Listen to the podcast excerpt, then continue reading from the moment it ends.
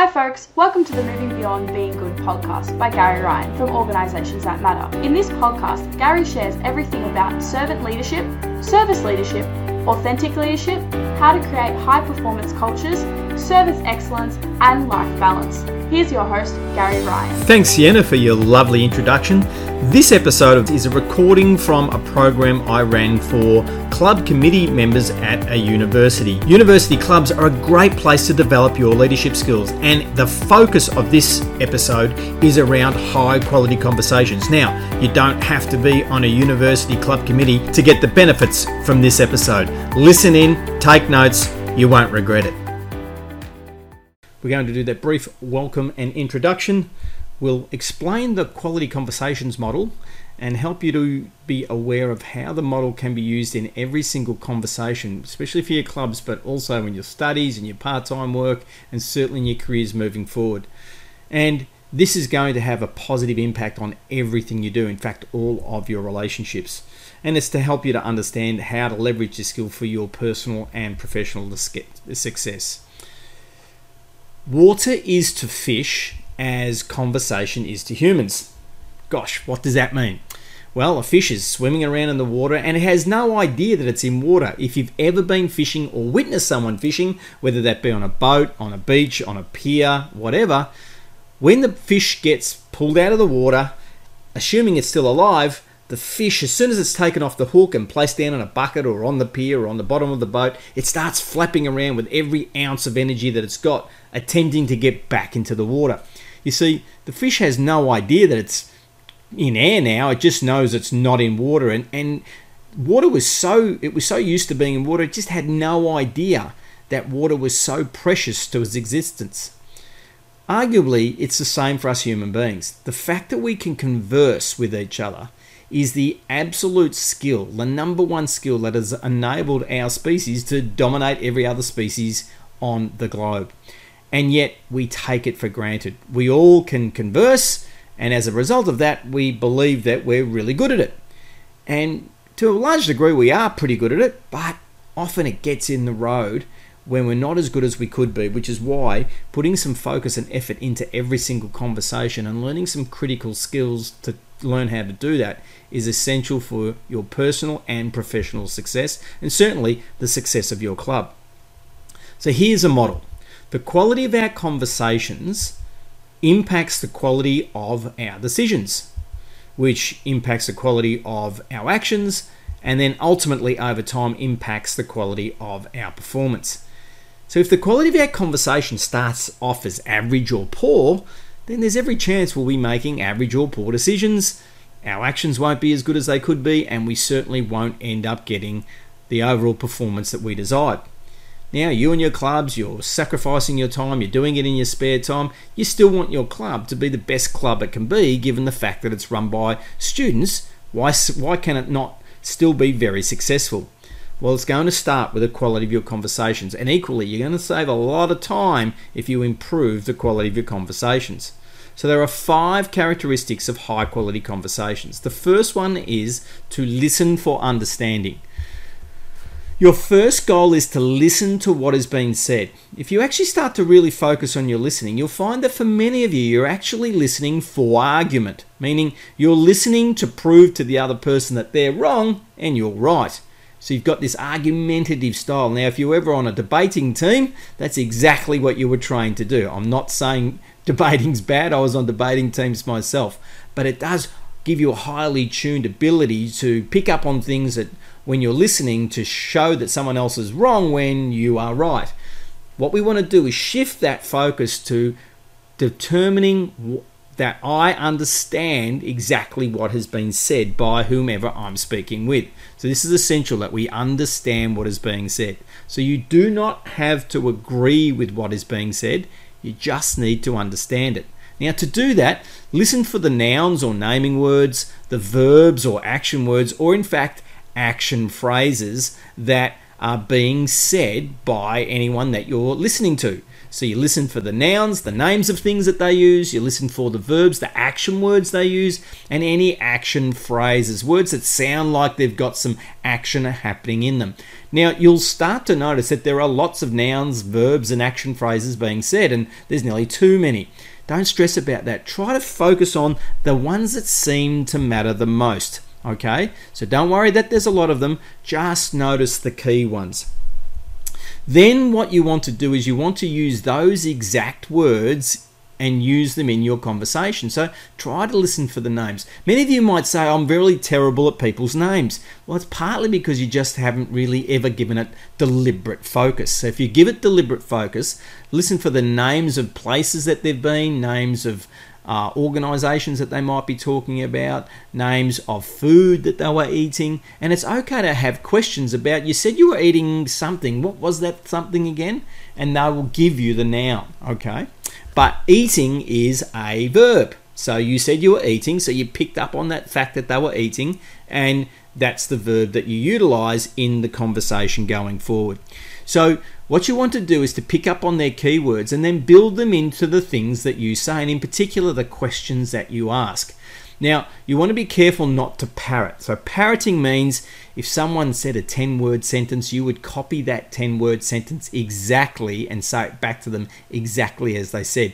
For most people that are competent in a language, that's seen as being quite rude. So it's not a good idea to parrot someone and say back exactly what they said in an effort to show that you understood them. So just use the key words.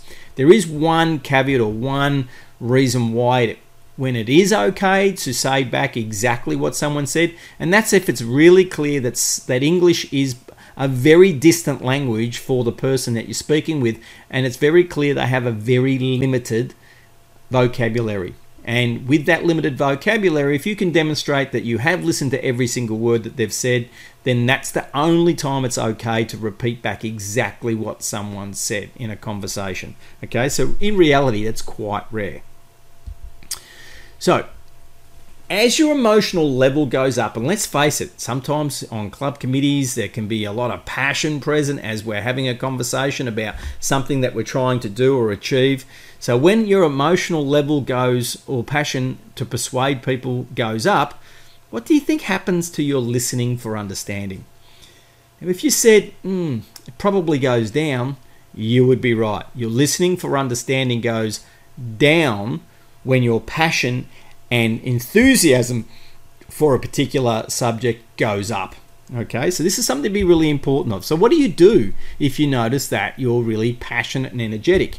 Well, your body will let you know that your emotional state is going up. Your classic, your lips will get dry, your heart rate will go up, you'll feel funny in the tummy, you'll feel quite energetic. These are the sorts of things that your body will tell you. So learn to notice this change in your body when you're in conversation and use it as a powerful trigger to help you to remember to do some techniques, fundamentally mindfulness mindfulness techniques, to help you get more centered so that you can continue to listen to for understanding for whatever the other people are saying. So you can use these mindfulness techniques to do that. And a really simple one, for example, is to just notice your feet on the ground. In just thirty seconds of noticing your feet touching the ground, even if you're sitting or standing, or in fact walking, in just thirty seconds, you'll trigger what's known as your parasympathetic nervous system, and that calms you down. Your sympathetic nervous system fires you up.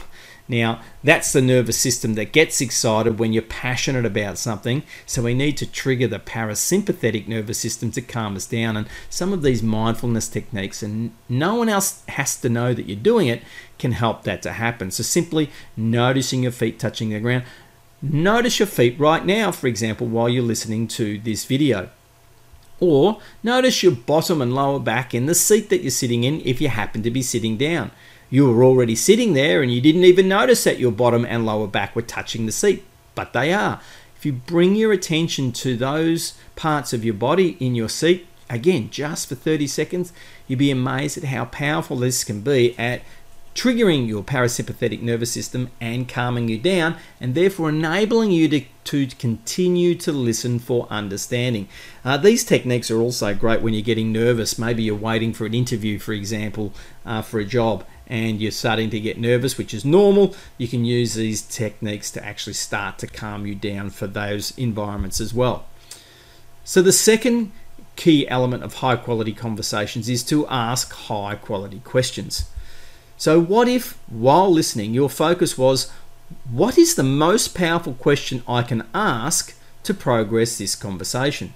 So instead of focusing on what's the most powerful thing I can say to win this argument, if instead it was, what's the most powerful question I can ask to progress this conversation, if we shifted our thinking to that. Now, you all once upon a time did this when you were little and you asked questions about everything in the world, especially between the ages of two to five years of age before you went to school. Most of you would have asked one hundred twenty-six questions minimum per day, because you were looking for answers to things that you were curious about. So this is about having a curious mindset to help us focus on what is the most powerful question that I can ask to progress this conversation. So what does that look like? Well, a high quality question is genuine, which means you don't actually know the answer. You're not trying to set someone up with a leading question. You're just purely curious. You really want to know what the answer is. They tend to be more open-ended questions rather than closed questions. So closed questions tend to have a single word yes no answer usually, um, but that doesn't mean closed questions are bad. Most importantly, we want to focus on asking genuine questions. I really don't know the answer to this, and that's why, listening to you, I'm curious about what you're saying and I'd like to understand more.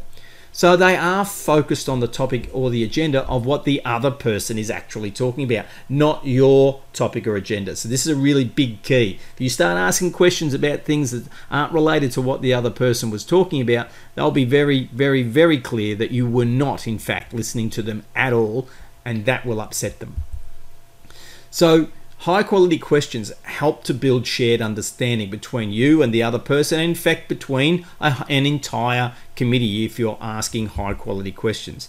Now, there's a tool that we can relate back to the Creative Tension session that you've attended already prior to this one. If you haven't, go back to number three, check out the Creative Tension, because Creative Tension is a great tool to help you to ask some high quality questions, just with the way that it's structured. So you might remember, for this tool is useful for planning, setting goals, overcoming challenges, connecting to the big picture and more.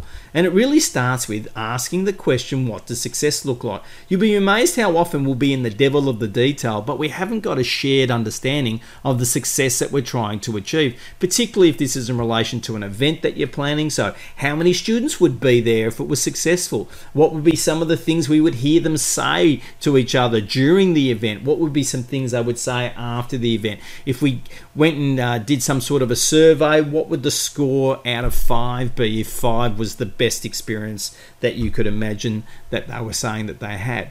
So get clear about what success looks like and ask questions along those lines. Equally, using Creative Tension, we need to be grounded in reality. We've got to be grounded in our current reality or our starting point. So sometimes we're not, it becomes evident that some of us think things are going along really well and others think they're not going so well. Well, we'll need to ask some questions about, well, where are we really at? Now, often, folks, it's a combination of both. It is true. Some folks think things are going really well and some folks think they aren't. You just think of some of the subjects you're studying at university, some of the subjects you think are awesome and some of your friends think they're terrible, and vice versa. So that's pretty normal. And thirdly, your questions could be around the idea of what do we need to do. Now, we nearly always have to do some research if we're going to do something. So, for example, if you want to run something at a venue, well, you need to do some research to find out if that venue is available and what they're going to charge, for example, as some really low-level examples of doing some research. So when I say research, I don't mean university research. I really mean you need to go and find some things out. About understanding the smart, hard work to do, which is what we covered off in the self-talk session, so I encourage you to go back to that session. So again, all of these sessions are interrelated, folks, and interconnected, so they do cross over in terms of the content supporting each other. So go and check out the session on self constructive self-talk if you haven't seen that one yet. And of course, that one always leads us to ask the question of right now, where we're at right now, in whatever direction we're going to create, whatever outcome we're trying to create. What is the most powerful and most important action that will progress the furthest towards our goal. So really getting skilled at asking that question. It's a very, very useful question that you just keep asking. Once you've completed whatever that task is, you ask it again. Right now, what is the most important action that will progress me or us the furthest toward our goal? Third, let people finish speaking. If you're the sort of person that talks over the top of people, you need to stop that. It's very annoying for people and very upsetting. So learn to let people finish speaking. And sometimes that can be hard because maybe they're not uh, as profound at English as you are. So you need to be patient. So this skill builds up our attribute of patience and our characteristic of patience, folks. So it's really important that you let people finish speaking as much as humanly possible. So notice how often people talk over the top of each other. Notice it in your committee meetings, and notice it when people get passionate and energetic, that that's often what starts to happen. People start to talk over the top of each other. So when you're doing it, it's a sign that you're not listening. As much as possible, again, let people finish speaking before you speak.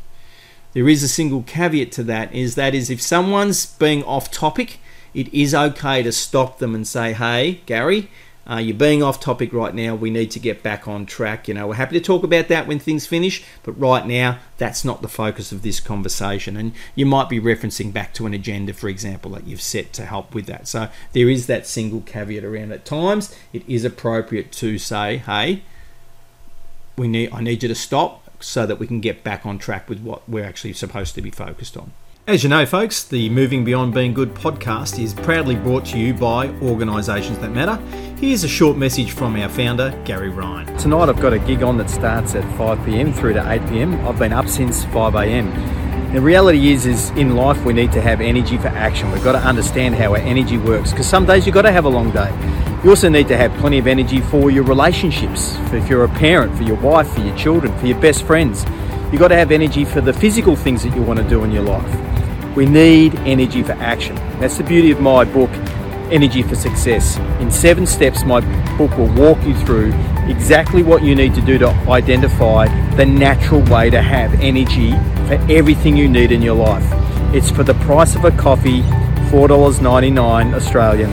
Seriously, it's the cheapest way to find out and work out for yourself, how do I make sure that I naturally have the energy that I need for all the things that I want to do successfully in my life? Check it out.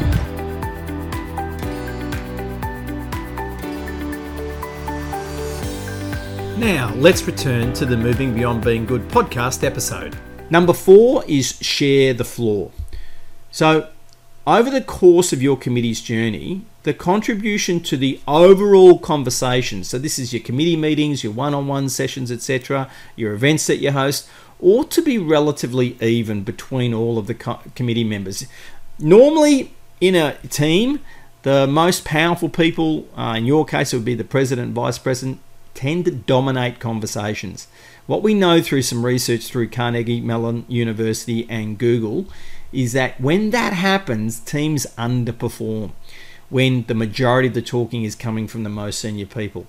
So by increasing the quality of our questions, what happens is we do increase the talking that other people contribute to a team environment. So when your committee president or vice president or the chairperson of the committee asks, has anyone got any thoughts? And a question like that, a genuine question, and you have, please make sure that you speak up, because they want to hear your voice, and that will help contribute, your voice will help contribute to your committee being a high-performing team and therefore a high-performing committee and a high-performing club. So your voice needs to be heard, folks.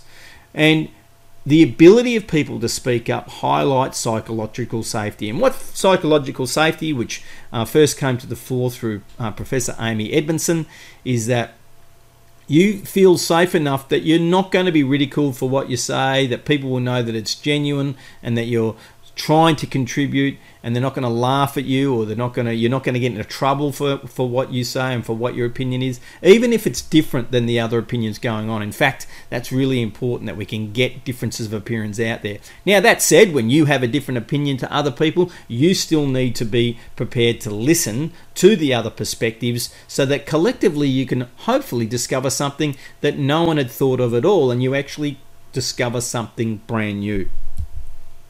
Which leads us to the fifth key element of high quality conversations, and that is that new possibilities are in fact possible. Now, by making new possibilities possible, does that mean we would necessarily do them? And of course the answer is no, but at least they get a chance to get the light of day, to be heard, and then we can work out, mm, no, that's not for this time. But equally, what it also does is allow us to discover those innovations, those innovative ideas that if they didn't get heard to start with, we'd never get to be able to pick up and run with and make happen for your club and your members. So this is how you know you're doing a high quality conversation, because it is possible to discuss new possibilities. This is like a sign to be looking for, to help you understand that you have in fact been putting these skills together to create a high quality conversation. So again, the five characteristics of high quality conversations is that you are listening for understanding, you ask high quality questions, you let people finish speaking, you share the floor, and new possibilities are possible. Once again, folks, this is Gary Ryan, the host of the Moving Beyond Being Good podcast. Thanks for listening. We look forward to you liking and subscribing to our podcast. If you'd like to sign up for our newsletter, make sure you go to orgs that matter dot com forward slash newsletter and sign up. We look forward to spending time with you in the next episode.